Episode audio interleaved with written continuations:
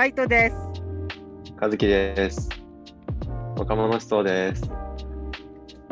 はい。若者思想とは、若者2人がゆるく哲学対話をしながら、日常のふとした疑問や悩みについて語らうラジオです。はい。よろしくお願いします。はい、じゃあ、お願いします。今はい回の手置きテーマ、海斗くん、お願いします。はい。今回のトークテーマは、ジョブ型ってどう？です。はい。なるほど。最近よく聞く、はい、ジョブ型雇用というか、はい。はい。はい。よく聞きますが、ちょ、一回ね、一回、ちょっとあの、事前に調べときました。あの、ジョブ型雇用の意味について。一回ちょっと軽くね、あの、確認から。確認から。入らせていただくと、ジョブ型雇用とは、えっと、今回、ウェブ利用辞書さんね、お使いさせて、使わせていただいてるんですけど、ジョブ型雇用とは、えー職務に応じて適切な人材を雇用するという考え方のことです。で、欧米ではすでに、まあ、そういう方法として定着していますが、今のところ日本では一部の大企業での導入にとどまっているのが現状だとのこと。で、一方で、まあ、いわゆるその今の日本の、えっと、現在の雇用制度制度みたいなのが、メンバーシップ型雇用っていうふうに呼ばれてるっぽくて、まあ、それは、えっと、今までの、まあ、日本企業の、なんだろう、いわゆるその新卒採用みたいな感じで、先に人材を確保し、後から仕事を割り当てる雇用のあり方を指すなるほど。っていう感じで、まあ、2つある。でななんでそもそもジョブ型雇用っていうのについて話したかったかっていうと、まあ、最近よく、まあ、それこそあのこの辞書の方でも書いてあったけど、日本、もともと今、てか今自分こうアメリカにいて、結構そのはい。就職とかそういう、なんだろう、企業のこととかちょくちょく調べたりしてるんだけど、でやっぱそういうところを見ると、なんだろう、こう、その求めてる、えっと、人材のなんかその詳細欄にこういうのができる人みたいな感じで結構スキルとかそういう部分が書かれてるのが多くってまあだから多分それがもう欧米では結構スタンダードな感じっていうふうに書かれてるから、まあ、それがいわゆるジョブ型雇用みたいな感じになってるんだけど、でなるほたまたまそういうのを調べてたときに、日本でもそういうジョブ型雇用っていうのがこれから流行りますみたいな。てか、どんどんどんどん大手の企業とかもそういうのを導入していくみたいな感じのを、なんか記事かわかんないけど、なんかそういうのを見て、で、なんか、純粋にそれをこう、なんだろうな、聞いたときに、どうなんだろうみたいなのをちょっと純粋に思っちゃったのね。で、ど。なるほど。なんでって、なんか、なんだろうな、こう、日本ってそれこそ今まで、こう、新卒採用とか中途採用とか多分いろいろあるけど、多分ジョブ型雇用みたいなのって多分今までな、あんまりなかったと思うんだよね。でさ、はいはいはいなんかこう、なんだろうな。いわゆるこう、欧米というかアメリカ的なその雇用の仕方をいきなりその日本が導入するみたいな。なんかそのとりあえずこう、いわゆるこうビジネスとかそういう部分でも進んでる国がこういう風にしてるから、日本もこういう風にするみたいな流れを変にちょっと感じちゃって、なんかそれって、いい方向に進む企業もあるけど、みんながみんなその雇用形態にしたところで、したからといってうまくいくわけではないと思うんだよね。だから、なんか純粋にそのジョブ型雇用ってどうなのかなっていうのを今回ちょっとシェアしたくて、まあ今回特テーマにしたって感じなんだけど、はいはいはい。なるほど。ちなみに、その、まあ、どうだろうね。俺としては、うん、うーん、ジョブ型っていうと、まあちょっと本来のジョブ型の定義とは外れるかもしれないんだけど、うん、こう比較的それぞれ個人のスキルとか、うん、持ってる資格とかを重視するようになる、まあ、風潮としてそうなっていくと思うんだよ。うん、うん、うん、っていう風になると、やっぱり新卒から入るとか、その初めて就職するとかっていう話を除いても、うん、まあ、転職とかっていうのも結構こう、進んでいったりというか、全体の風潮としてね、うん、個人のスキルとかに、まあ、集中していくようになるから、うん、もっと受け入れられやすくなるっていう部分では確かに俺は、ままあ、割とジョブ型に賛成ではあるかなああ、なるほどね。で、俺がそのちょっと懸念してる部分っていうのが一つあって、っていうのが、はい。なんかその、自分もさ、まだまだこう何、こういうスキルを持ってますとかって、こう胸張って言えるものは少ないけど、なんかこう、はいはいはい。日本人のね、日本のこう大学とか行ってる子とかでさ、その就活の話とかを聞くとさ、なんかこう、なんだろうな、結構日本の大学と日本の企業って結構深い溝があるなっていて、ほう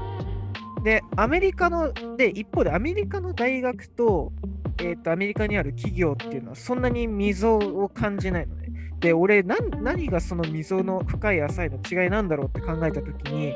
結構そのアメリカの大学に行ってる人って、まあもちろんその学部とかを結構ちゃんと慎重に選んでる人が多くって、で、就職する先もその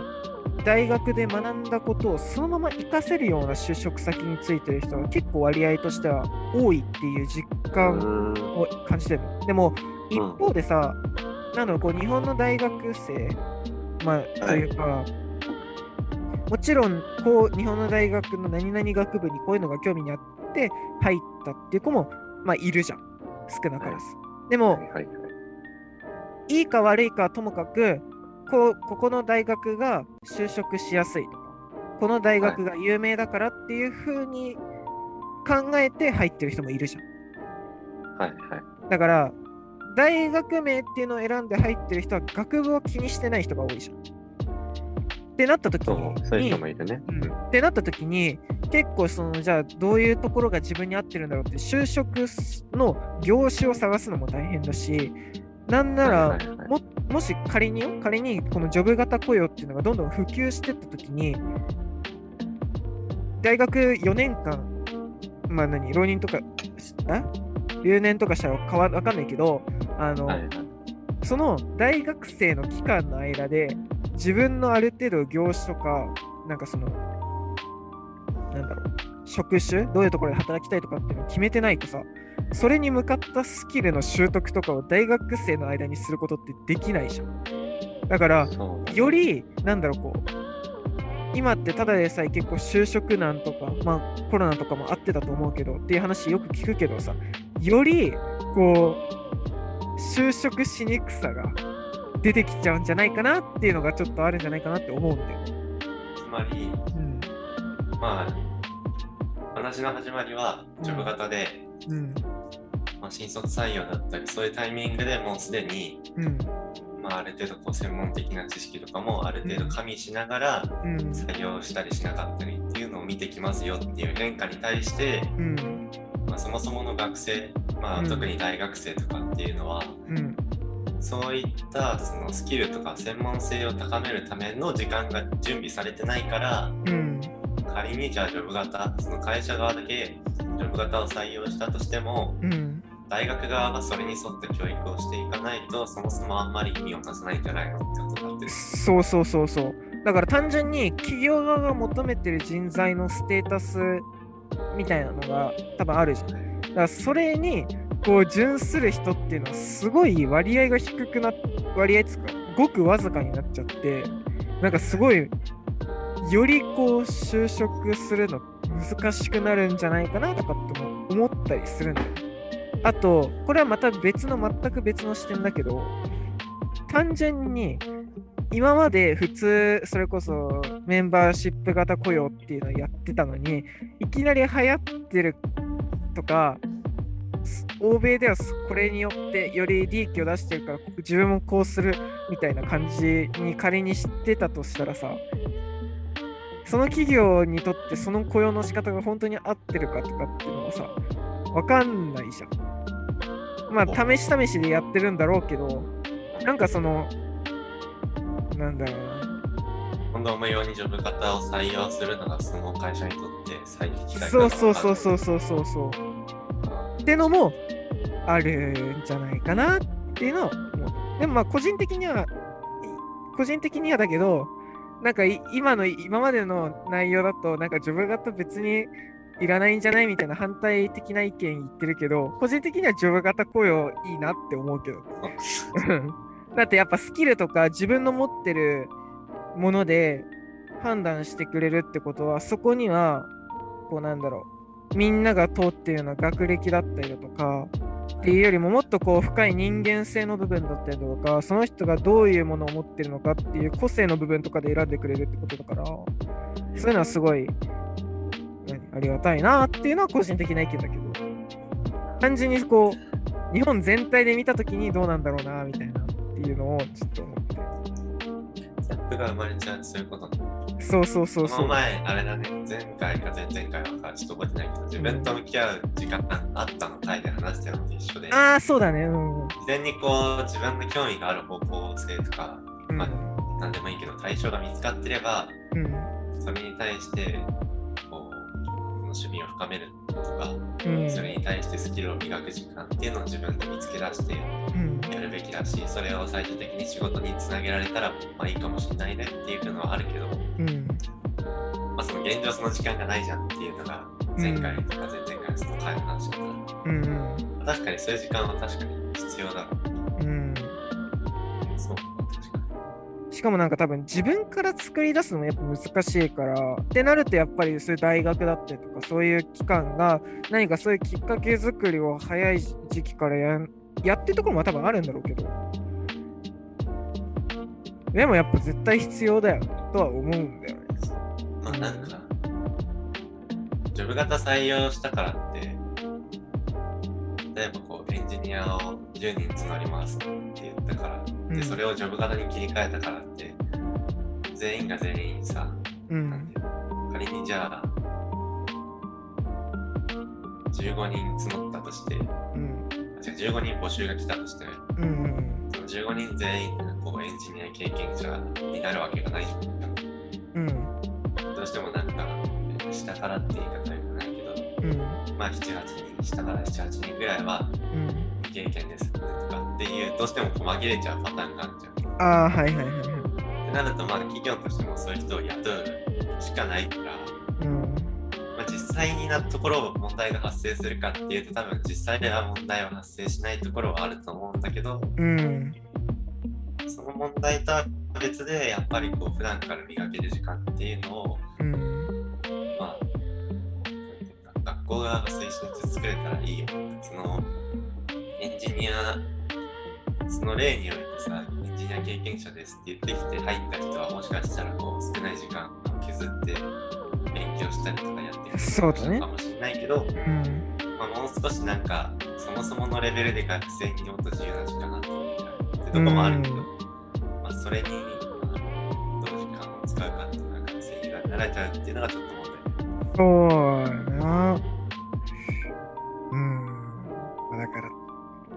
いやもう本当に純粋に、そのなんかこう、めちゃくちゃやっぱりこの大学と企業の差が、溝があまりにも深すぎるのに、ある程度ここら辺の大学に行ってないと企業説明会とか聞けないとかっていうのがあるっていうのがもう俺からしたらもうよくわかんなすぎて。まあ何？俺？でもなんかこう、こっちはさ、二人とも留学してる側だからさ、あんまりこう、何身近な話かって言われたら別に身近な話じゃないけど、でもな、なんかもう、そこが、まあそういうとこ、その、そういうのに疑問があったから俺に関しては留学してみたいなところあるけど、そういうなんか、実際それでジョブ型のアメリカに行って。るわけそうそうそうそうそう。そう。そうなんか一番こう、まあもちろん、まあ、ジョブ型とりあえずちょっと否定的になっちゃってるから、うん。まあ擁護すると、うんジョブ型はやっぱ、やりたいこととのミスマッチとかも出るし、うん。なんか自分が意図してないところに移動されるみたいな感じになるから、うんそもそも割といいところはいい多いなってのは俺は思ってて、うん、そうだよね。でもやっぱりこうなんか一番危惧しなきゃいけないのは経験者と未経験者のうん。こう社会的に認められてるかさ企業全体として今まではこうみんな、これは本当に俺の想像でしかない。うん仕事経験の俺の想像でしかないけど、ある程度こう一緒に入っても、ある程度同じスタートラインというか、うん。できないのが普通だよねってところから始まって、あ、君はできるんだね、じゃあこの仕事もお願いするよみたいな展開の仕方をしてたんじゃないかなって俺は想像してる。うんうんうんうん。ただそのジョブ型が始まるとさ、経験者が入ってきますとかさ、あっていうのが企業全体として認識が変わっていくわけじー。うん。ゃん。興味があるぐらいに入ってきますとか、うん。から経験が入ってきますっていうのに変わってくるからさ、多分ね、うんうん全体の、全体のこう潜在的な意識として。うん。ああ、も求めるものが大きくなっちゃうのか。企業が。求めるものが大きくなるっていうのもそうだし、うん。まあ、か全体的に言えば、なんか未経験の人がちょっとある程度ちょっと軽視されちゃうみたいなところがあるのかな。ああ、確かに。ゼロから教育しようよじゃなくて、うん。できるでしょみたいなとか、なんか入ったらいろいろ研修とかあると思う。そういうのがこう減ってっちゃったりしないかなっていうのは気がさ。ああ、そうだね。でもそれこそさ、なんかその、技術では賄えるけど、環境になれないみたいなのがやっぱりあるじゃん。多分、どうしても。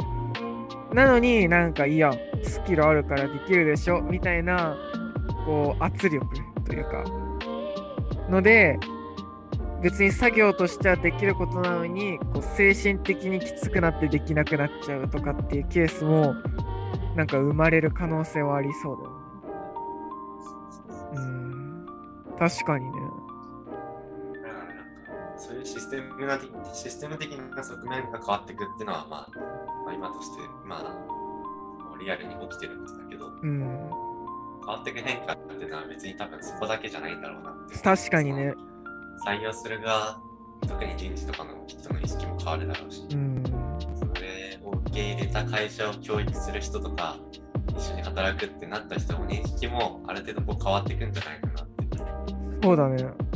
それも考えると、なんか必ずしもいいことだけとかいいことばっかりとは言えないのかなって思う。うんうん。それはもちろんなんか本人たちが気をつけていけばさ、ある程度こう解消できるものではあると思う。でもそもそものその認識を変えるってのも結構何難しいだろうね。なおさらだって社内の人だったら今までこういう認識でやってたのに何これから入ってくる人はちょっと変わってきますよとかってなってたなってたらさものもともとすでにあったものを変えなきゃいけないのってやっぱり結構時間かかるからさある程度浸透するのも時間かかりそうだしそれを受け入れるのが難しいっていう人も出てくるだろうし。いや、そうね。でもやっぱこう、うん。いや、なんか、まあ、個人的にはそのこそジョブ型とかだと、まあ終身雇用っていうのがなくなるけど、いろんなところでの経験が積めるっていう利点もあるじゃん。あの転職のしやすいというか、こう、自分の持ってるスキルがそのそれぞれの企業でそのポジションがあるのであればいろんなところで働くことができるっていう考え方もできなくはないから。やっぱでもその点考えると結構その自分飽き性な部分があるからなんかある程度やったら次ちょっと何環境変えたいなみたいなのっていう気持ちがあるからそれを考えるともう感謝みたいなところあるけどね。この。同じ、じゃあ同じ業種で働く場合で、うん。例えばその広報、広報の仕事で企業 A で働いてたとして、うんちょっと環境嫌だな、この環境ちょっと飽きたなって時に、うん。まあ、同じ、まあ、企業 B さんのところの広報を募集してたらそこに入るみたいなのがちょっとこうスムーズになるわけね。そうだよね。なんか、その点において言えば逆に、その新しい職種に手を出すっていうのは多分難しくなっちゃったりするんだろうな。確かにねもちろんなんか、企業、募集する企業の中には、うんあ、君、広報の仕事やったことあるんだ。じゃあ、この仕事ちょっと合わないかもしれないけど、でももしかしたらシナジーとか相乗効果があったりするのかもしれないねって雇ってくれる会社もあるとは思うんだけど、うんやっぱ全体的な傾向としてどうしても経験者を取りたいみたいな。そうだねできればなんかけ教育は会社としてもさ、お金がかかるし、あんまりやりたくないとは思う。うん。だからなんかやっぱそういう傾向が生まれるんだろうなってところはあるよね。確かにで、別になんか転職もやっぱり一長一短というか、うん。難しい。そうだね。確かに。新しい知見をひら、新しい何、知見を広げたいとかってなった時に、それに、そこに入るために事前に勉強してある程度の、何、経験を積まなきゃいけないとかってなると、確かに新しいところに挑戦するみたいなハードルは余計に高くなっちゃうよね。うん。割となんか、今なんかまさにそうだけど、いろんな方面興味あるから、うんうんうんなんか、まあ文字に関わりたいなって思ってるけど、うん。数年後になって、もしかしたら文字に関わる仕事でまた違う形になるだけかもしれないけど、そしたらある程度こう、シナジーも分かりやすくあるし、うん。転職はしやすいんだと思うんだけど、あ本当に全然違うことやりたいってなった時に、まあ、例えば30ぐらいになったとして、あ。うん。やっぱりなんか30のって比べるとちょっと分かる、分かりづらいかもしれないけど、うん。同じ全くの未経験だったりすると、やっぱなんか年取ってる方が雇われづらい。確かにね、まあ、若い方が、なんでかって言って、やっぱり今までこう囚人雇用の社会が続いてきたからさ、うん、自分型に切り替えましたとはいえ、そういう風習とか認識ってのはある程度は残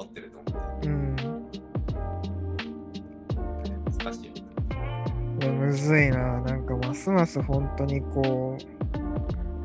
何？混沌としたというかさ、もだからなんかすごい一人一人の能力が試される社会になっていきそうだなって俺は感じてる。ういや、本当にね、これはまたなんか違う回でも喋りたいけど、うん、俺はなんかその競争だけの社会ってあんまり俺としては望ましく思ってなくて、ごいなんか、よっしゃ、なんか刺激し合って伸びていこうぜみたいなのも嫌いじゃないけど、果たしてじゃあその空気だけがいいとされるものかみたいな。そうね。それこそね、なんか個性強いやつだけがいいみたいなさ、なんか個性が強ければどこでも行けるみたいな。やっぱ空気感は多少ないともあるけど、まあでもやっぱね、なんかそういうのが流行ると、逆が、逆の部分もやっぱ必要なんじゃないかって感じる人が出てきて、感じは、だから俺それこそちょっとかん、俺がまたちょっと話変わるけど考えてるのは、すごい IT が流行ってるじゃん。まあ仮想す、何？世界だ、仮想通貨だの、まあそういうネットの世界とか、ネット、インターネットっていうものがすごい、なんだろう、こう、めっちゃ発達してる中で、今はすごい発達してる段階だと思うけど、ある、うん、あまり限界はないのかもしれないけど、やっぱある程度こう、流行りきった時に、絶対にそこで人間の情とか、こう人間同士、人間と人間のこうフェイストゥフェイスの関わり合いみたいなところをやっぱ重要なんじゃないかっていう部分も出てくると思うんだよね、逆に。だからやっぱそういう、なんだろう、そのコミュニケーションみたいなところが、俺はなんかそういう、そういう IT とかネット、インターネットみたいなのが流行れば流行るほど、そういうのがこう対として出てくるんじゃないかなっていうのはあると思うんだよね。だからこう結局表裏一体じゃないけど、うん。裏のものが絶対、なんだろう、やっぱバランスが重要だよね、みたいな話。中基本的に相対する概念で成り立ってると思うんってるから、その溝が深まれば深まるほど、こう互いの貴重性みたいなのが互いの視から見れば高まっていくんだろう。すごい話それちゃったな。いやでもそそうそうだから。だからそれこそ何？さっきのそのジョブ型の話に戻すとつながれば多分ジョブ型が流行れば流行るほど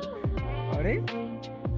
出身雇用も悪くない。だから多分今、今は、うん、そうそうそう、そういう話にもなってくるかもしれないし。まあまあ。はい。ってな感じですかね。はい。では、ま、そうね、まとめますか。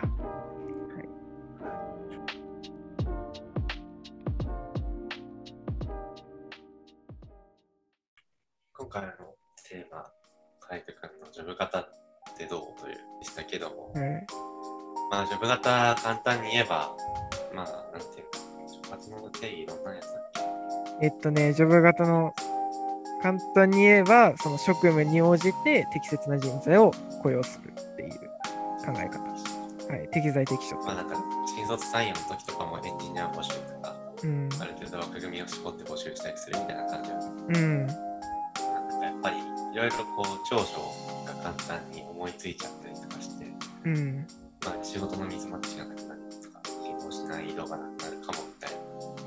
そうだね。ところもいろいろあります。うん。ただなんか、必ずしもいいことだけかっていうとそんなことはなくて、うん。なんか全体としてそういう経験者が入ってくるかもっていう認識が強まるから、うん。未経験の人に対する、なんていうんだろうな、教育だったりとか、研修が手薄くなっちゃったりするんじゃないの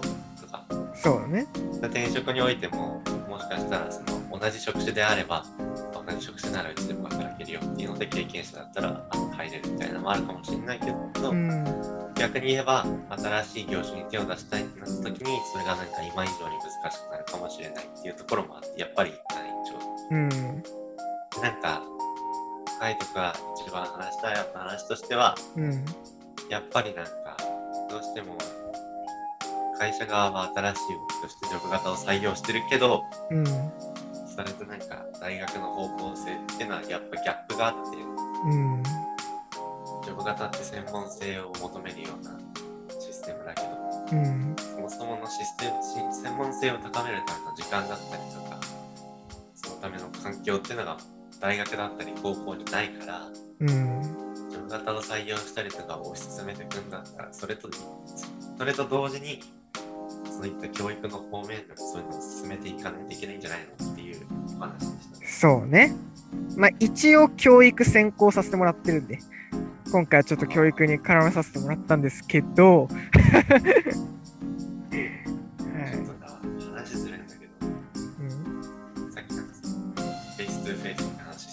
はち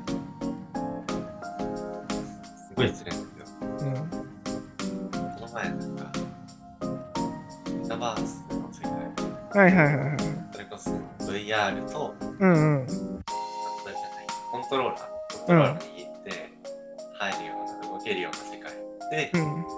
み会をするみたいな、飲み会をしましたみたいな人がいたのよ。へえ。そしたらなんか本当に今までこうさ、オンライン飲み会とかさ、うん一。人が喋ってると他の人が喋ると聞こえないから一人が喋るしかないみたいな。うんうんうんうんでこう順々に話すしかないから、あの飲み会特有のワイワイガヤガヤ感がなくなってあまり面白くないみたいなのがあったけど、うん。その飲み会をオンラインでやりましたって、その実際のメタバースとかの世界でやりましたって人はうん。会議室みたいな感じでごちゃごちゃっと座って、うん。でもなんかメタバースの世界だから1対1のコミュニケーションがいろんなところで発生してた。おうんうんうん。だからその飲み会特有のガヤガヤ感みたいなのも再現できちゃう。へえ。じゃあ何？あの、要は1対1の相手の声は聞こえるけど、こう、他の1対1で喋ってる人たちの声は遠目に聞こえるみたいな感じがあるってこと？まあそれもそうです。もう普通になんか居酒屋の場所にいるみたいな。へえ。前の人の会話も聞こえるけど、前の人の会話も聞こえて、うんうんで、なんかこう手を使ってこう、身振り手振り使ってこう説明もできるから、うん。うん。ほとんどこうリアリティなのと変わんないみたいな感覚があったらしい。ああ。ただなんかこう、終わった後に、うん。ヘッドギアっていうのかうん。な、外して、そしたらもう周り誰もいないから、うん。すごいなんか、寂しい感じが流れてて、あ、リアルだなと思って。へえ。すげえなマジで。本当に。技術の進みがエグすぎて、まだ20代なのにそんなに進んでるのをこう、何？追い、追いかけれてない感じ、やばいな、と思うわ、本当に。そうね、うん。確かに。そこら辺の溝も深まりそうだよね。そうそうそうそううん。で今、今、今まさに最前線でメタバース楽しんでる人とかそうじゃない人で、なんか、それをじゃあ実際に会社で運用しますとかなると、またやって生まれるんだろうな。いや、そうだね。結構、構大変そうだけど。何がともあれ楽しみだね。まあね。確かに。はい。ちょっと、それちゃったけど、今回の、そうですね、お話はこんな感じということで、はい。今回お送りしたのはカイトと、楽器でした。ありがとうございました。